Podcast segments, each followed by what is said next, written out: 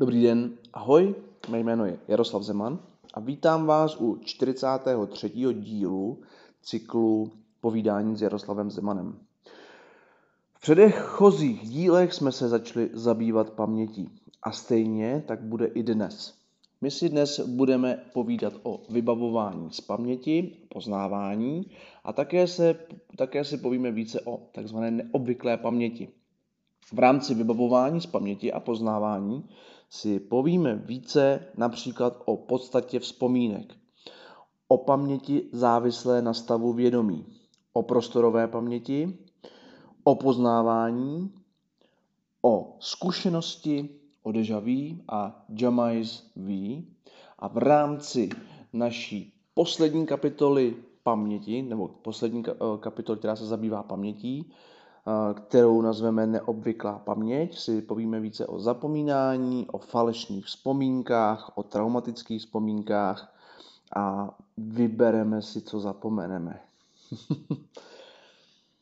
Vybavování z paměti a poznávání.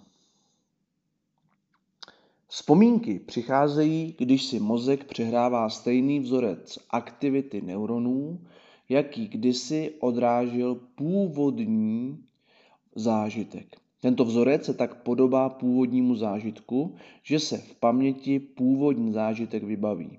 Přesto není vzpomínka nikdy stejná jako prožitek, který odráží. Pokud by byla, neodlišili bychom v současnosti prožívaný děj od zážitku z minulosti, který se nám vybavuje. Podstata vzpomínek. Když vzpomínáme na určitou událost v minulosti, znovu ji prožíváme, ale jenom do určité míry. Dokonce, i když se takzvaně ztratíme ve vzpomínkách, přece jenom si stále uvědomujeme přítomnost. Takže nynější aktivita neuronů se poněkud liší od jejich tehdejší aktivity prožíváme něco mezi originálním prožitkem a přítomnou situací. Prožívaná skutečnost vždy vzpomínky přepisuje. A ty se proto mění s každým dalším vybavením z paměti. Tímto procesem se naše vzpomínky s přibývajícími lety postupně mění, až z původního zážitku zbude jen velmi málo. Smyslová paměť. Díky studiím používající funkční magnetickou eh, rezonanci, víme, že objekty, které spojujeme se specifickými vůněmi, vyvolávají bouřlivou aktivitu v čichové kůře. Tímto způsobem podněty, které dráždí všechny smysly, vykouzlí detailní vzpomínky. Paměť závislá na stavu vědomí. Je známo, že když se něco učíte, nebo zakoušíte při určitém stavu vědomí, nebo zároveň zažijete určitý smyslový věm, lépe si to později vybavíte, pokud se dostanete do stejné situace. Například, pokud si o prázdninách čtete knihu na slunečné pláži, pravděpodobně se vám bude po návratu domů zdát, že jste její obsah zcela zapomněli. Ale o pár let později, na jiné prosluněné pláži, se vám vzpomínky na ní vybaví. Podobně může být určité naučené jednání, které je svázáno s jistou situací a stavem mysli, jindy a jinde zapomenuto nebo vybaveno. To často vede k domněnce, že příslušná osoba má více tváří. Pokus intoxikace a paměť. Pokusné osoby pily nealkoholické a alkoholické nápoje před učením seznamu slov. Později si na ně měli vzpomenout střízliví nebo pod vlivem alkoholu. Lidé, kteří byli pod vlivem alkoholu v obou fázích, si vybavili více slov než ti, kteří pod ním byli pouze v jedné z nich. Takže my jsme tady měli stav učení, stav při vzpomínání a počet vybavených slov. Pokud ten člověk na začátku při učení byl střízlivý a při vzpomínání byl také střízlivý, Počet vybavených slov bylo zhruba 14,9. Pokud ten člověk byl při učení střízlivý a při vzpomínání pod vlivem alkoholu, počet vybavených slov bylo 10,7. Pokud ten člověk byl při učení pod vlivem alkoholu, při vzpomínání byl také pod vlivem alkoholu, vybavený počet slov byl 10,3. Pokud ten člověk byl při učení pod vlivem alkoholu a při vzpomínání střízlivý, vybavil si 4,6 slov. Paměťové pomůcky. Vzpomínky na minulé zážitky často vyskočí do vědomí, když prožijeme nějaký smyslový věm podobný tomu, který figuroval v původním zážitku. Takto fungují například fotografie a další paměťové pomůcky. I když věmy, které vzpomínky vyvolají, nejsou shodné s těmi původními, nevadí to. Stačí, když se jim podobají. Prostorová paměť. Stavba lidského mozku ukazuje, jak důležitá je pro nás schopnost prostorové orientace a prostorové paměti. Celý temení, také parietální lalok, oblast hned pod klembou lebeční, se zabývá mapováním našeho těla a jeho polohy v prostoru. Také značná část hypokampu se zabývá registrací prostoru, kterým se pohybujeme a ukládáním paměťových map. Poškození některé z těchto oblastí může těžce snížit schopnost jedince nebloudit. Pokud je tato navigační oblast hypokampu poškozená, například mozkovou příhodou nebo zraněním, člověk může ztratit schopnost zapamatovat si nové trasy. Bloudění v budišti. Lidé schopni najít cestu ven z budiště používají k orientaci oba dva hypokampy. Ti, kteří se v něm ztratí, používají jen jeden. Poznávání. Při rozpoznávání osob je třeba vybavit si mnoho různých vzpomínek, například různé skutečnosti o ní. Znám ho, má psa a chodí s ním na procházku. Naposledy jsem ho viděl, když spěchal na vlak. Jmenuje se Bill. Současně probíhá emoční reakce na osobu, která závisí na vzpomínkách a vytváří pocit, že dotyčného známe. Většina z toho, nebo vše, probíhá podvědomně. Uvidíte osobu a hned víte, o koho jde. Emoční rozpoznávání. Pokud zahlédnete někoho, koho znáte, je informace nejprve zpracována zrakovou kůrou a poté poslána drahami do různých částí mozku. Jedna z drah prochází limbickým systémem, kde vzniká pocit, že je nám osoba blízká, odlišný od vědomého poznání. Pokud je tato dráha přerušená, můžeme si uvědomit, že osobu známe, ale zdá se nám podivně cizí. Bez této dráhy by nám i nejbližší příbuzní připadali jako zcela neznámí lidé. Takže tady máme čelní lalok, máme tady emoční smyslové signály, které se nám spojují v tom čelním laloku. Máme tady limbický spoj, korový spoj, a máme tady také nové signály, které jsou porovnávány s uloženými dráhami. A samozřejmě hypokampus a zrakovou kůru. Místo pro rozpoznávání. Tato oblast zpracovává obrazy tváří a vytahuje z nich jejich výraz, mimiku a zjišťuje, zda je známe. Dráhy pro rozpoznávání osob. Korový spoj zpracovává data o pohybech a záměrech osob. Jiný spoj vědomě zjišťuje, kdo je daná osoba. Limbický spoj vytváří pocit, že tato osoba je nám blízká. Rozeznávání osob.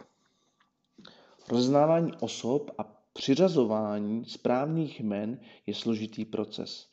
Pokud tento proces funguje, jak má, připadá nám to snadné, protože probíhá podvědomně a zřejmě neustále. Ale pokud v jakémkoliv bodě selže, je rozpoznání neúplné. Tak zkusme si to trošičku popsat, co tam asi vzniká. Takže najednou zachytíme tvář. My jsme na ty tváře velmi citliví, často je vidíme na místech, kde si to ten mozek propuje, na měsíci, na zdi a tak dále. Výraz ohrožuje nás, to jsou první věci, které se snažíme zjistit. Pokud zjistíme, že to je známá osoba, pokud zjistíme, že to je nějaká osoba, rozlišujeme, jestli to je známá osoba, pokud ne, je to neznámá osoba. Pokud je to známá osoba, porovnáváme s tvářemi v paměti. To znamená, může se stát, že to je známá osoba, ale kdo to je? Potom přidáváme znalost o osobě, pokud ne, tak máme známé osobu, ale nemohu se vybavit její celé jméno. Pokud si přidáváme znalost o osobě, přidáme i jméno. Pokud jméno nepřidáme, nedochází k úplnému poznání. Takže takovéhle jsou jednotlivé fáze. Zkušenost. Někteří lidé mají lepší paměť na místa než jiní. Částečně je tato dovednost věcí zkušeností a tréninku. Ti, jejichž životy závisí na schopnosti najít cestu v krajině se složitým systémem cest, si přirozeně víc všímají orientačních bodů. Například londýnští taxikáři se výborně vyznají v labirintu ulic města. Jejich dovednost se rozvíjí během dvouletého tréninku, při němž si cvičí část hypokampu zodpovídající za prostorovou paměť. Zdá se, že trénink způsobí zvětšení hypokampu, podobně jako trénink v posilovně nárůst svalové hmoty. Takže funkční magnetická rezonance nám prokázala, že taxikáři mají větší zadní část hypokampu, která se zabývá tou prostorovou pamětí. Deja vu a jamais vu. Deja vu je typicky se projevující intenzivní, náhlý pocit, že to, co právě prožíváme, jsme už jednou zažili. Jedním z možných vysvětlení tohoto jevu je, že nová situace vyvolala vzpomínku na podobnou situaci z minulosti a tato vzpomínka se smísila s právě prožívaným zážitkem, aniž jsme si to uvědomili. Vědci se domnívají, že deja vu dochází, dochází, když limbický systém chybně označí novou situaci za situaci nám už známou.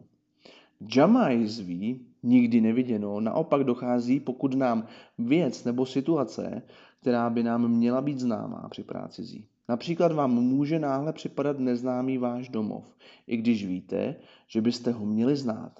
Jamajzví je považováno za drobnou vadu v rozpoznávání, při které se neobjeví emoční vstupy, které obvykle doprovázejí známé situace.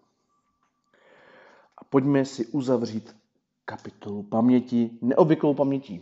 Špatná paměť si obvykle projevu, se obvykle projevuje zapomínáním, ale existuje mnoho dalších druhů potíží s pamětí. Vybavování falešných vzpomínek, zastřené vzpomínky a dotěrné vzpomínky na traumatické zážitky je také možné vybavovat si věci až příliš jasně. Zapomínání. Význam lidské paměti spočívá v tom, že využíváme minulé zkušenosti, aby vedly naše příští jednání.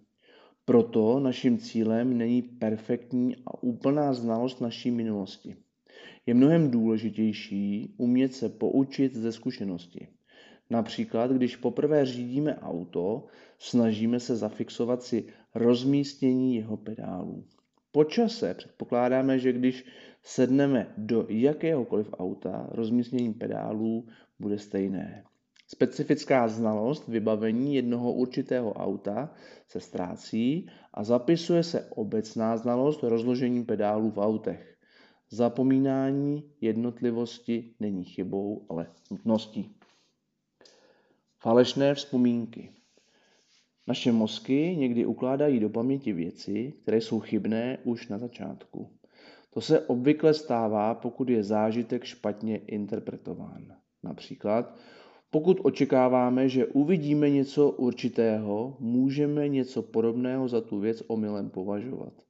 Paměť uloží, co jsme si mysleli, že vidíme, a ne to, co jsme viděli doopravdy. Falešné vzpomínky mohou být vyvolány také, pokud se nám zdá, že si vzpomínáme.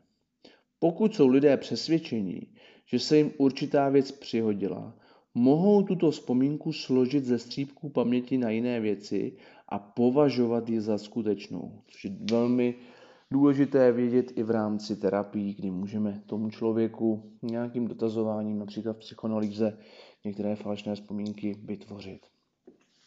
Důvěřivá paměť. Skutečné vzpomínání aktivuje oba hypokampy, které vytahují vzpomínky. Vybavování falešných vzpomínek Aktivuje kůru čelních loků, spojených spíše s rozeznáváním známého než s přesným vybavováním. Traumatické vzpomínky.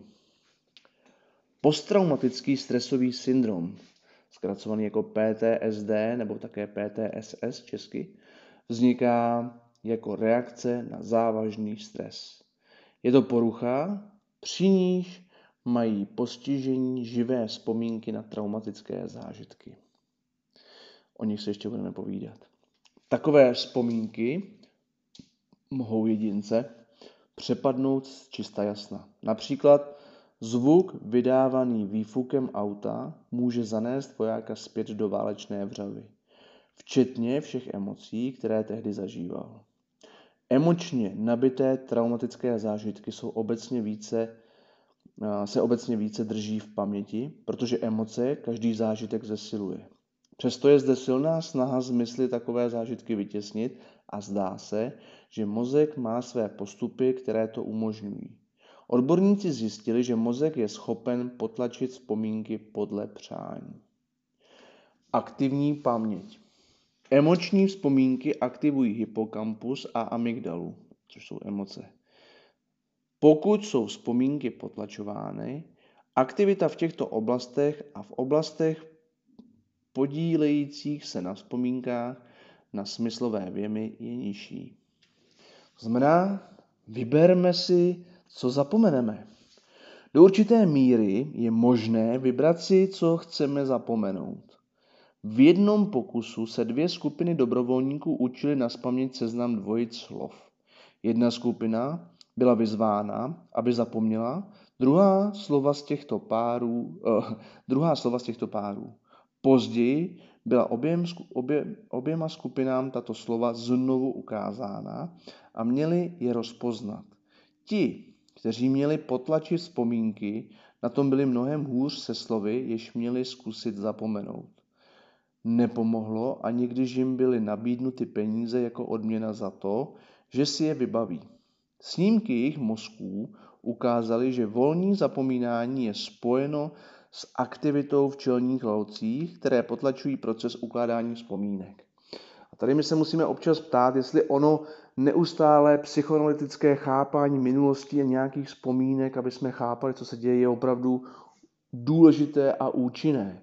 Možná je lepší pracovat s lidmi tak, aby ty věci, které je traumatizují a nelíbí se jim a zbuzují v nich negativní emocionalitu, která se jim spouští, tak aby jsme je učili je zapomínat. Paměť na detaily. Malé množství lidí trpících autismem si pamatuje věci do nejmenších podrobností tak, že je mohou perfektně reprodukovat. I po letech. Všichni známe Raymana. My to víme díky kresbě tzv. Westminsterského opatství a temže, kterou vytvořil Stephen Wiltshire z paměti po svém krátkém výletu do Londýna. A ta mapa je neskutečně detailní. Takže kdyby to někoho zajímalo, najděte si Stevena Wiltshire. Já možná dám obrázek té mapy potom do náhledu eh, na sociální sítě Instagramu a Facebooku. Tak jo, přátelé. Ukončili jsme naši kapitolu o paměti, příště si povíme více o myšlení a tímto se pro dnešek s vámi loučím a loučí Jaroslav Zeman a přeje vám krásný, ničím neručený den a ať jsou vaše vzpomínky jen posilující, také, také takové, jaké chcete mít.